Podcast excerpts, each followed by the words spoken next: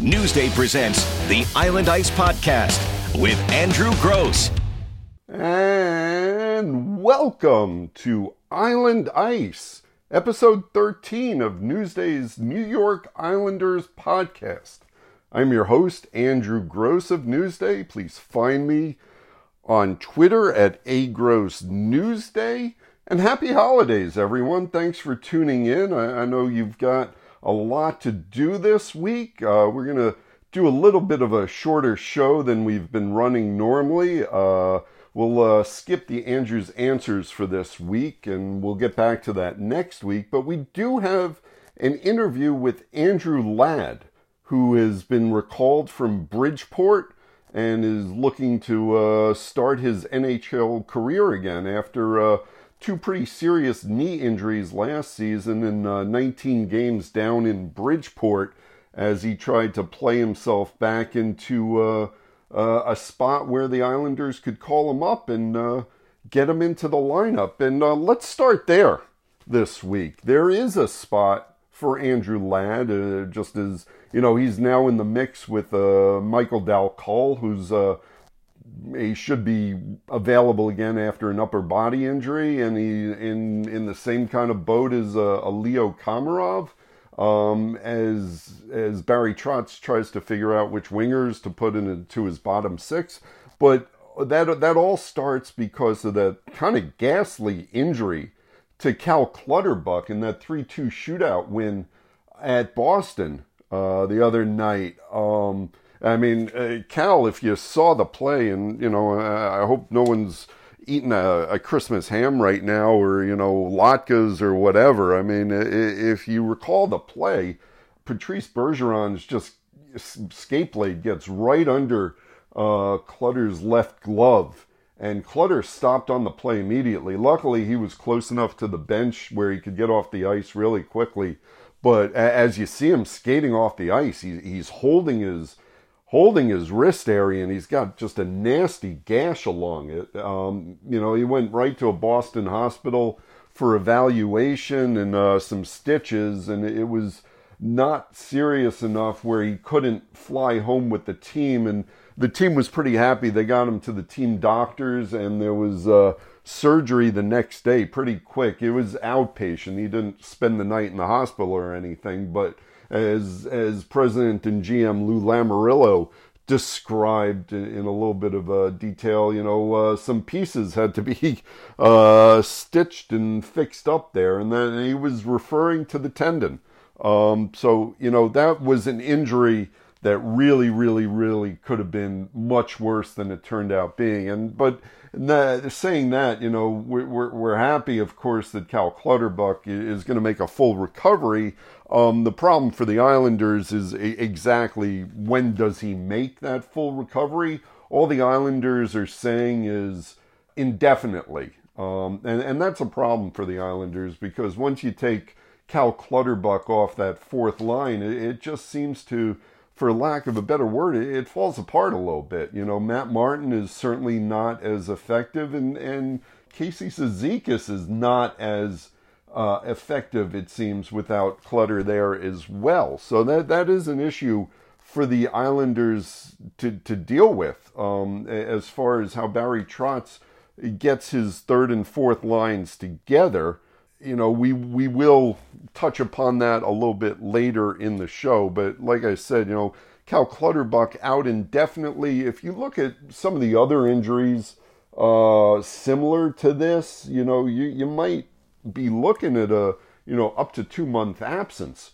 uh, for Clutter. And again, I'm not a doctor, and Lou Lamoriello repeatedly said he's not a doctor. So again, it's indefinitely, and you know everyone heals a little bit differently. But but say it's say it's six weeks, you know, and Lou Lamoriello said mobility was not going to be an issue when he returned. He was going to make a hundred percent recovery, and he was going to play this season again. But even six weeks, you, are talking about. Mm, you know what, early February? So that's a, a heavy slate of games in January that, that Cal Clutterbuck may not be available for, and the Islanders are going to have to try and figure out how to how to navigate that and how to get the most efficient lineup dressed each night. And you know these points and this is cliche and this is not breaking news at all, but these points are of utmost importance because absolutely nothing has been decided in this Metro race. Um, maybe perhaps other than the Capitals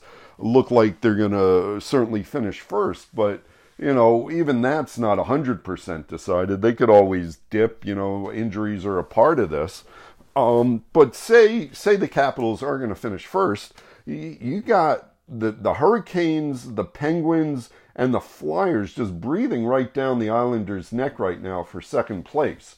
And the Islanders, you know, uh, gave away a couple of points uh, in the past couple of home games, uh, you know, or in two home games, you know, an 8-3 loss to to the Predators that, you know, Barry Trotz sort of called an outlier in terms of he didn't think the final score necessarily indicated, you know, it wasn't that bad of a game for the Islanders. He just felt like everything the Predators shot at net that night managed to go in. But then you have a 6 5 uh, shootout loss to the Ducks uh, also. And uh, you know what? Uh, uh, the, the Ducks were, were, were injury riddled and they were feel, fielding a lot of AHL players that night, and you never take anything away. You know, players in the NHL, he's going to play hard, but that certainly felt like a game that the Islanders should have gotten two points out of, at least on paper, before you start. And to only come out with one point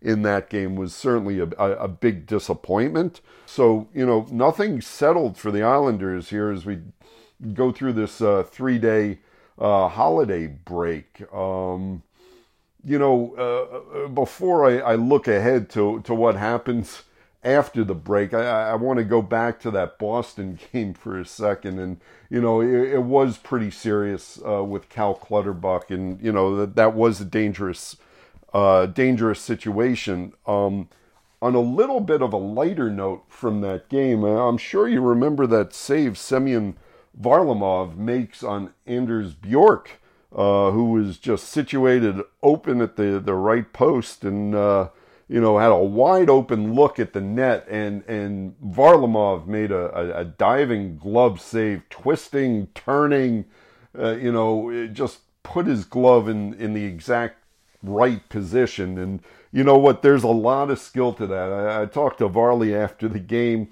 He says nine times out of ten, Bjork scores right there, but you know, as Varley said, he kind of shot it right into my glove. I, I think there's a little bit more to that. I, I, think Varlamov did get his glove into the right spot. Uh, maybe he guessed right as to where he was going, or but you know, there there was more than luck involved in that save. It was just a brilliant save.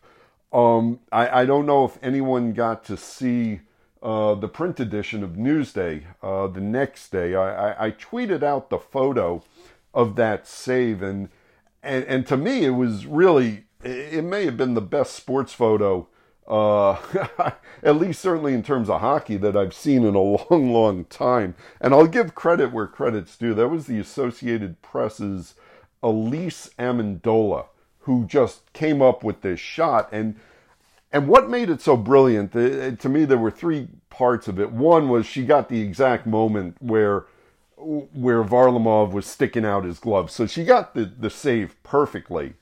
Uh, the second part was Johnny Boychuk, who was standing right in front of the crease.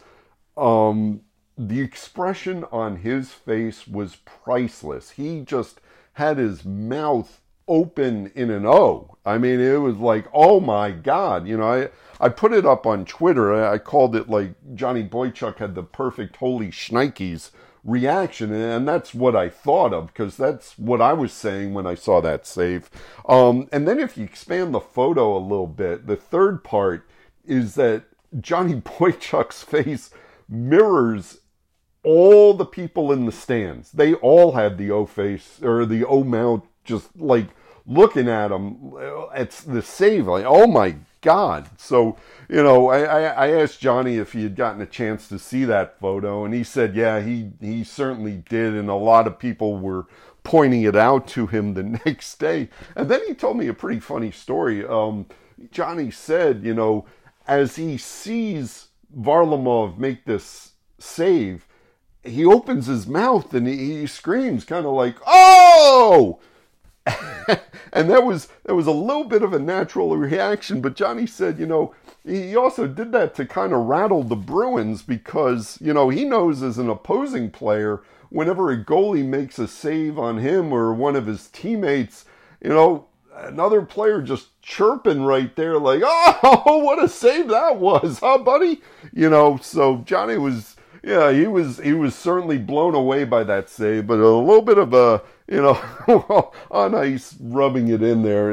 And John Boychuk is one of the most uh, uh, amusing and talkative and one of the most communicative players in the NHL. And, and you know, I, I don't know many players who enjoy what they do as much as Johnny Boychuk. And, and that's saying a lot because everyone I've met in the NHL is just, you know, privileged and, and thrilled to be playing in the NHL and, and, they, they understand they're playing a boys game and getting paid some serious money to do it. So they, they all have that appreciation. But but Johnny Boychuk just has this natural, you know, boyish like has fun with everything. Just he has fun in the in the dressing room, he has fun on the bench. He's always just a happy dude. And and when he told me that that story about you know kind of just a little bit of an extra oomph there to emphasize that great save by uh, Semyon Varlamov that that made me chuckle. I wanted to pass that along there. So uh, let's looking back. Let's look ahead a little bit. Like I, like I said we're going you know 3 days off here and the, no rest, no rest really. Uh, you know, three days is rest, but the Islanders on the 27th they restart their schedule at Chicago against the Blackhawks and against and yes against Robin Lehner, our old friend who is having a fine season on that one year, 5 million deal. He wound up signing with the Blackhawks after contract negotiations sort of crumbled with the Islanders. Uh, I know everyone sort of wanted him back this season. Uh, I know Robin wanted to be back, didn't work out. Be good to hopefully catch up with him. But here's what the Islanders are looking at. Know, because of the collective bargaining agreement, the, the players are mandated to take those days off. And what they're doing is basically jumping right on a plane and flying right out to Chicago. No morning skate, you know, no practice the day before. A lot of guys, you know, celebrating uh, Christmas. So, you know, really right onto the plane and right to Chicago and probably, you know, uh, maybe drop some bags off at a hotel, you know, a day room, get a nap in, but, you know, really no prep, just go to the rink and play a game against the Blackhawks. Uh, again, I was talking to Johnny Boychuk about exactly how to deal with this. And he said, you know, it's on each player. You know, he's going to be thinking about it through these three days, you know, to, to not let himself go, to, to remind himself that at the end of all this, you know, family fun and holiday celebrations, he has got a job to do in Chicago. So, you know, whether that's somehow you know, on his own, getting a lap or two in on on the day on the 26th before leaving, or he said, you know, probably what's going to happen is it's going to be taking a, a pretty vigorous walk, you know, making sure he gets a, a good sweat in uh, the day before on his own, you know.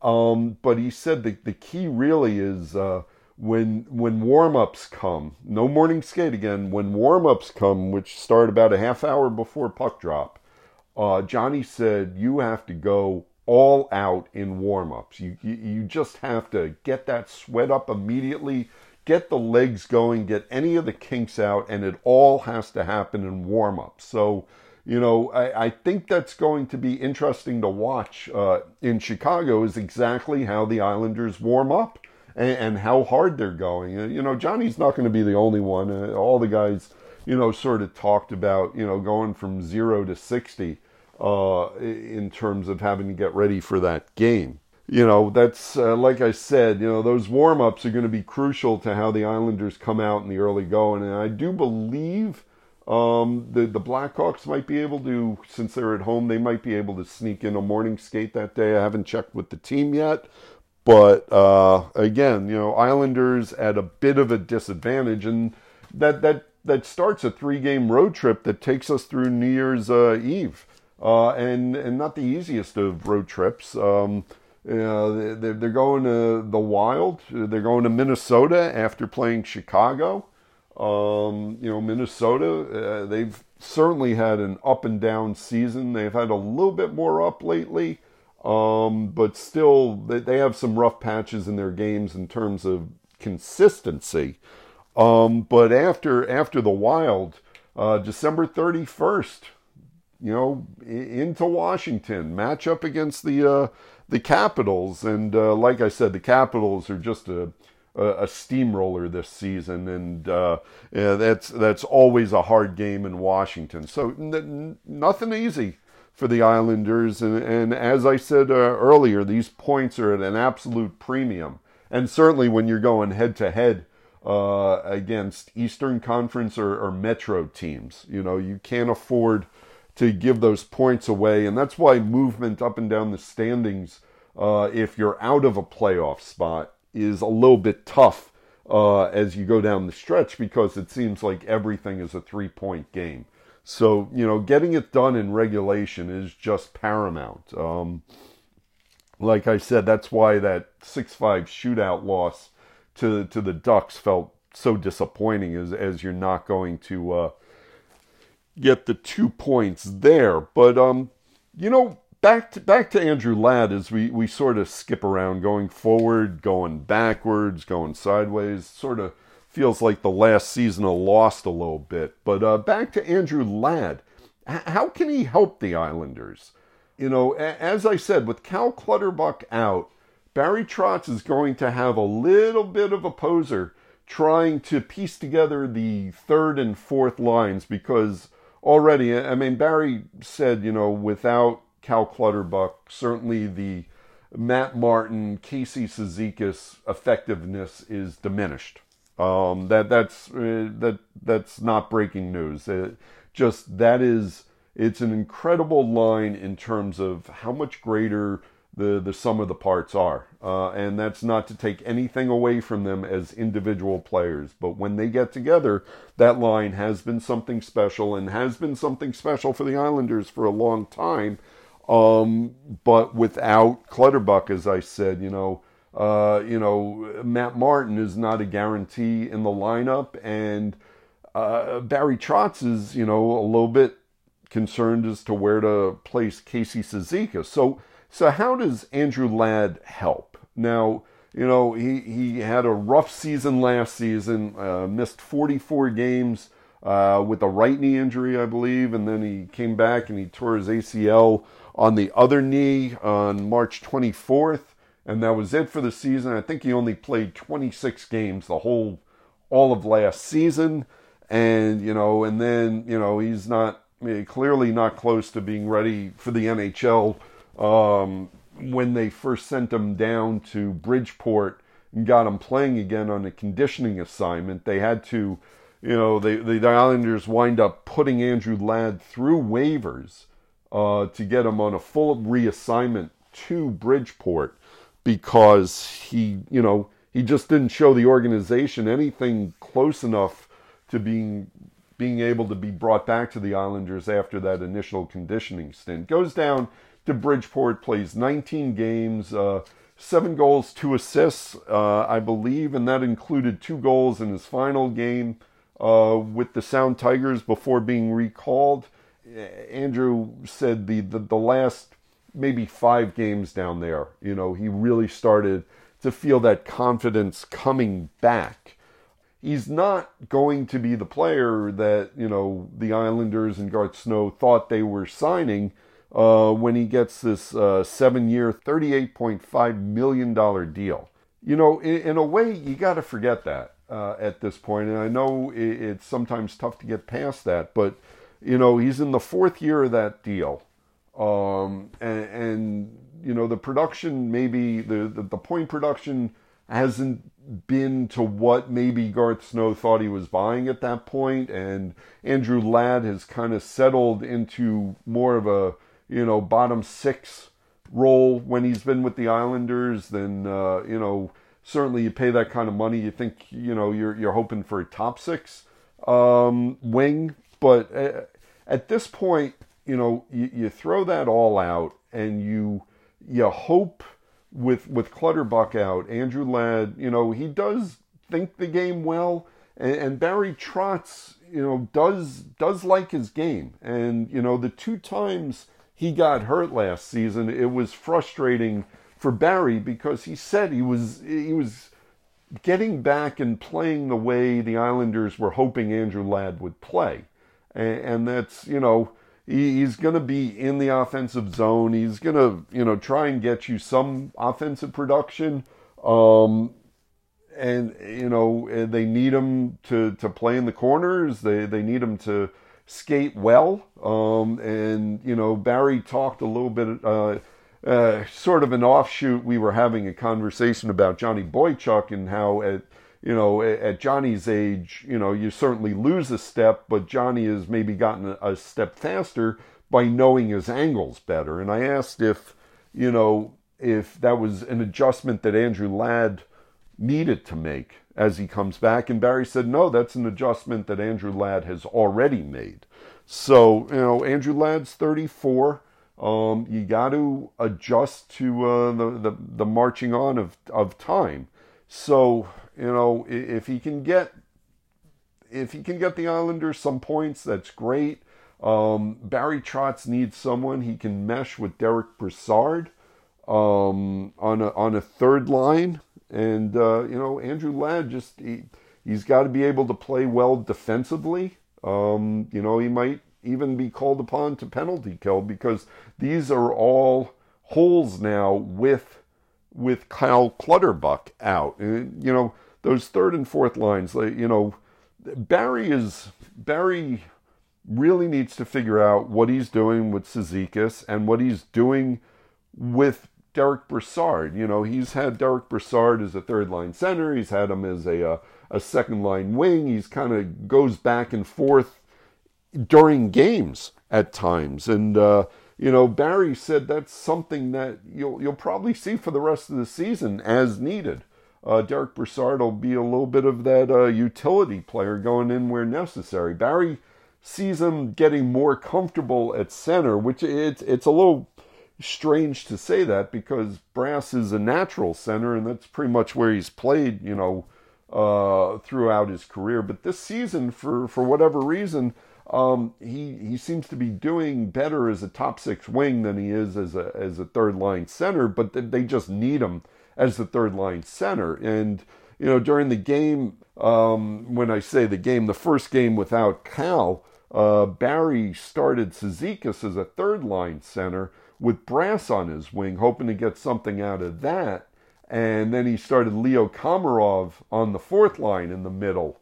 Uh, as far as what he got out of Cizikas, that didn't last too long um, because he said Casey just, and again going back to not playing with without Cal, uh, he seemed Casey just seemed a little bit lost there. Um, you know, because his play is so intuitive with Cal, and you know Casey Casey's play is all based off of the forecheck and getting in and playing hard and creating off the forecheck where uh, on the top three lines, you know, the play is created sometimes more by getting it, skating it through the neutral zone and, and, and you know, setting up off the rush. And that's not necessarily Zeker's game there. So, you know, this is going to be a little bit of a feeling out process in the early days of Cal's absence, trying to figure out how best to utilize Casey Cizikas, how to get the most out of him, and that that will be tied into how to get the most out of Derek Brassard. Um, you know, before getting to uh, Andrew Ladd, it would be wrong not to mention and to offer congratulations to John Tonelli, number 27, and to uh, our friend Butch Goring, number 91. Um, you can say they are the original JT and the original 91 uh, if you want. Um, our, our, congratulations. The Islanders announced that both those uh, Cup winners, uh, the two of the 16 players who played for all four Cup winners, 80 to 83. They're going to join, you know, Dennis Potvin and Clark Gillies and uh, Bobby Nystrom, Mike Bossy, Brian Trottier, Billy Smith, Bill Torrey, and Al Arbour are going to join them up in the rafters with retired jerseys. And uh, couldn't be happier for those two guys. Certainly, really, really well deserving. Um, might say it, it took a little bit longer for the organization than was necessary to get those two numbers up into the rafters. But you know what? As long as it's done, that's great. And uh, I, am certainly looking forward to February 21st when uh, JT's number goes up, and uh, February 29th when Butch Goring's number 91 uh, goes up as well. Uh, Butchie is he's a little kid right now. He's bouncing off the walls. He cannot wait for February 29th. He said, you know, January and, and, and February are just going to be long months for him as he waits to get to that day. So, again, couldn't be happier for those two guys. Uh, great Islanders, great memories. Um, and, and, it'll be good to see, you know, a lot of the old gang back in the Coliseum for those two nights. Uh, I did a Sunday Insider um, uh, on the 22nd in Newsday, um, mentioning that, you know, I, I, I don't necessarily think that these are the last two numbers that are going to be retired. Sounds like Lou Lamoriello is all in favor of honoring uh, the alumni, and then it's just a matter of, you know, who else gets this uh, honor. I mean, there are certainly candidates out there. Uh, you know, Eddie Westfall uh, had a lot to do with building, you know, getting this franchise to where it could win four Stanley Cups. Uh, he, he's one guy that does come to mind. I did not write about him. The two candidates I did write about, and uh, sort of a mixed bag. I, I, think everyone agrees that Bobby Bourne probably deserves uh, his number up there. And then I also mentioned Pat LaFontaine, and uh, that was not necessarily unanimous. A lot of you got in touch with me uh, saying no to Patty, um, who is a Hall of Famer, but um, did not like the way Pat LaFontaine left the uh, organization. Felt like, uh, you know, because Pat LaFontaine, quote unquote, did not win with the Islanders, was not deserving. Others thought differently. Um, I, I, got a lot of uh, uh, emails or a lot of Twitter messages in support of Pat LaFontaine. But you know, it, it's you can disagree with me. That's fine. I mean, uh, you know, I don't have all the answers, and uh, again, there are no Andrews answers in this episode. But uh, you know, just throwing that out there. Uh, you know, and I, I think the bigger point is that the the, the ownership here with the Islanders, John Ledecky, Scott Malkin has you know in the since they've bought and taken over this franchise they have really extended the red carpet to all the alumni and they've worked uh, you know John ledecky i know has worked incredibly incredibly hard to reestablish um, some ties with some alumni who were you know maybe not so happy with the franchise. And you, you see it with john tonelli getting his number up there. And i know the the relationship between the Islanders organization and Pat LaFontaine, which was strained after he left, you know, after six weeks as an executive, a special advisor uh, to Charles Wang. Um, you know, it was a little bit of a uh, burned bridge, a little bit, but the new ownership is working really hard to reestablish that. And I'm told that uh, relations with Pat LaFontaine right now are very, very good and I think that's a, a, a good sign uh, for the future. So, um, like I said, going to uh, round out the show with my chat with Andrew Ladd, who is back from Bridgeport. He talks a little bit about what this means to him to get back into an Islanders jersey, and also you know, just at his age, going back to the AHL, riding the buses. What was that like for Andrew Ladd? And my chat will, with Andrew Ladd will be coming up right after this message.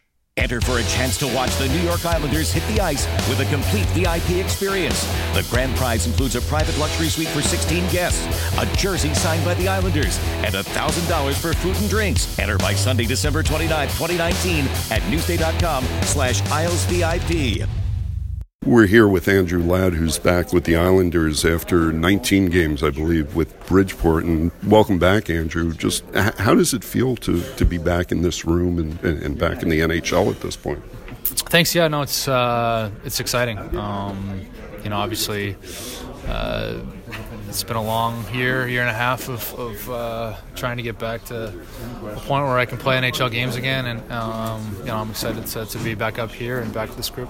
Know, Lou Lamoriello mentioned that when you first went down on the you know on the conditioning stint, which I think was three or four games, it didn't go quite as well as maybe you or the team expected or hoped for. Is that correct? Or what were you feeling after those first few games? Yeah, I mean, I think anytime you're you have that much time off, um, you know, there's a there's going to be a period of, of time coming back where, um, you know, it's not to it's not to look great. So, um, you know, we, he was he was great in communicating with me throughout the process, and um, we had some good conversations about it, and uh, really gave me a kind of a good mindset going going down and and uh, or back down and using that as an opportunity to, to find my game and, and, realize that I could play, you know, lots of minutes and uh, in every situation and, and get back to, uh, you know, just playing the way I need to play. Barry Trotz has said that you know, obviously you guys are kind of close together in the in the summer. He said he's within like 30 miles, so he would check in on you in, in the training. Could you just tell us a little bit about you know how hard that was over the summer to you know try and train and and, and get everything back into shape?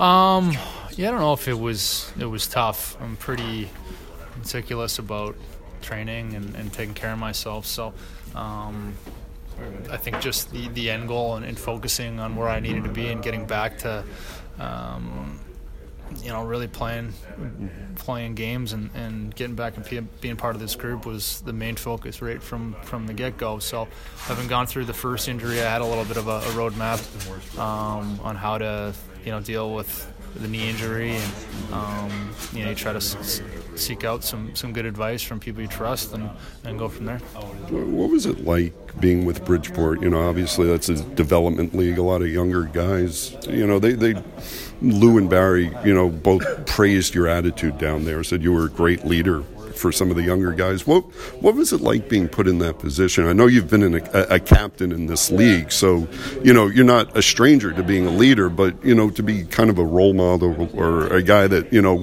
the younger guys are looking up to. Yeah, I think uh, you know the difference of going down there. I mean, we have it's a young team first and foremost. So you have you know Simon Holmstrom who's 18 and, and Wally who's 19 and Bode Wilde's 19. So there's a lot of young kids um, who really just uh, I'm sure there was a, a you know, kind of a, a, period of time where they're just getting used to being around me, and um, then it kind of softened up a little bit, and, and, a lot of questions, questions started to flow, and just guys interested in in my career and, and what I'd done, and you know, um, you know, being part of, of, a couple, you know, Stanley Cup teams, and just a lot of questions from from that regard, and. Um, which which was a lot of fun. Makes you kind of feel feel old, but uh, but uh, we know that's inevitable. So uh, it, it was really it was it was great. And then on ice, to just just being able to you know use the experience that I have up here and uh, that transition of trying to come from junior hockey or, or school and, and, just really learn the pro game, which is um, the biggest thing for a lot of young guys. Just the details of the of the game. Um, you know, I tried to help out as, as much as possible. So, but uh, they got a great group of veterans down there too. They got you know Colin McDonald and um, you know Ben Thompson and Kyle Burroughs does a great job of, of leading and Seth Helgeson. So, really uh, a great group of, of leaders that um, you know I, I, just try to help out when I could. We, we were kind of chatting before I turned the microphone on, but what, what what to you is the quintessential like AHL experience? You talked about some of those older rinks, but what what? what? I think I had a few down there. Um, so we had uh, the schedule was a little interesting. Um, you know, we, we, went played. I think we played Utica on a Saturday, Syracuse on a on a uh, Sunday, um, which were two you know extremely they're old old uh, historic arenas and, and have a lot of character. Um, then uh, we came back, played Utica at home, and then went back to Utica again, uh, Utica Hershey, and then uh, home. So uh, just you know the bus ride back on on the bus rides and, and the you know after games, uh, you know everybody putting ordering their food from a restaurant putting money in a cup. Uh, I think that's always kind of one of your first AHL experiences that you don't really forget is you know putting putting money in the cup for your dinner after the after the game and there's always one yeah. one guy or a few bucks missing so so that was uh, all that stuff but I, it was you know it's funny kind of coming full circle too because I had that experience at the start of my career and mm. um, you know really makes you appreciate the time you've had up here and uh, and and the grind that those guys are going through down there too. You know, it's it's it's a it's a long haul to, to get here, and I mean, there's a lot of guys that have played a lot of games down there, and you respect the fact that they show up each and every day and, and bring it, and um, you know, and really a, a, tough league with a tough schedule, and you're playing a lot of teams, you know, you know three times and maybe four or five games, and you know, I think we played Springfield three times in a row, so uh, you know, just getting used to that stuff. Yeah, I was going to say you're probably going to appreciate the the team charter flights yeah, bit. yeah, yeah, for sure. So I mean, definitely um, make you appreciate you know all the different aspects up here that uh, really make it you know a special place to play. But it's not not bad to be grounded every once in a while too, and, and make you appreciate it even that much more. I know you know I'm not saying this is around the corner, but it, it, this experience, you know, kind of being in that leadership role, have you thought at all about you know coaching or doing something, you know, when, once you are whenever you are done playing?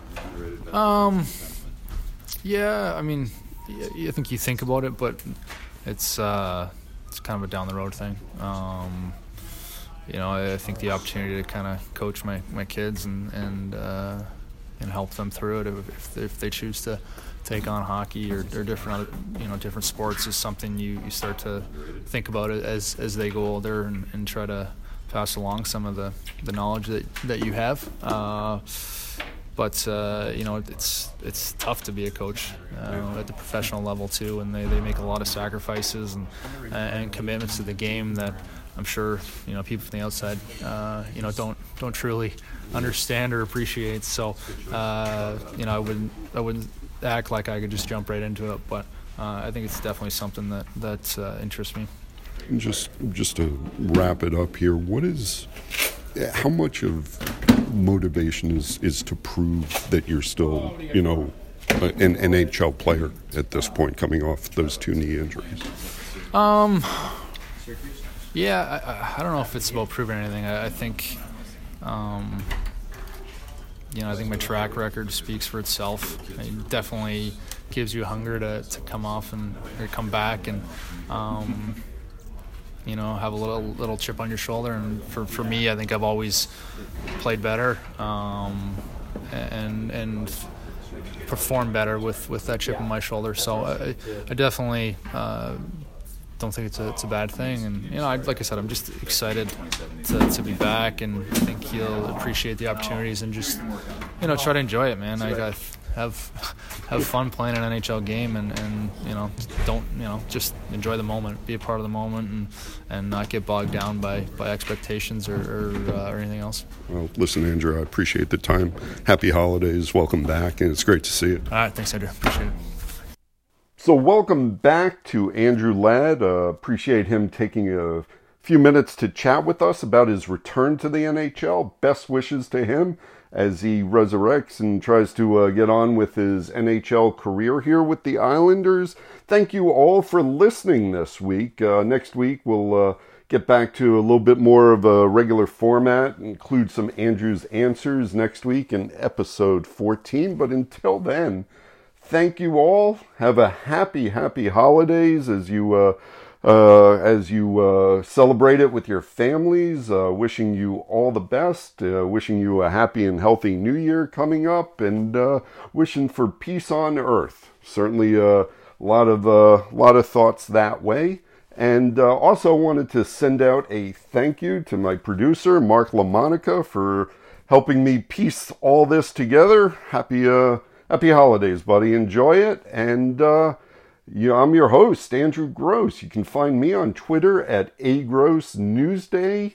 You can find the Island Ice podcast and everything I write uh, on the Newsday website, newsday.com backslash sports. There's a dedicated Islanders uh, homepage. Like, like I said, it has the Island Ice podcast, all of them, has everything I write. You can also find Island Ice on SoundCloud. You can find it on Apple. You can find it on Google. You can find it on Spotify. And you can find me right back here next week with episode 14. But until then, like I said, happy holidays and happy hockey. Enter the Octagon for a special edition of Newsday Live with MMA fighters Chris Weidman, Matt Serra, and Aljamain Sterling. Tuesday, January 14th at 6.30. Newsday subscribers save 50%. Tickets now available at newsday.com slash MMA Live.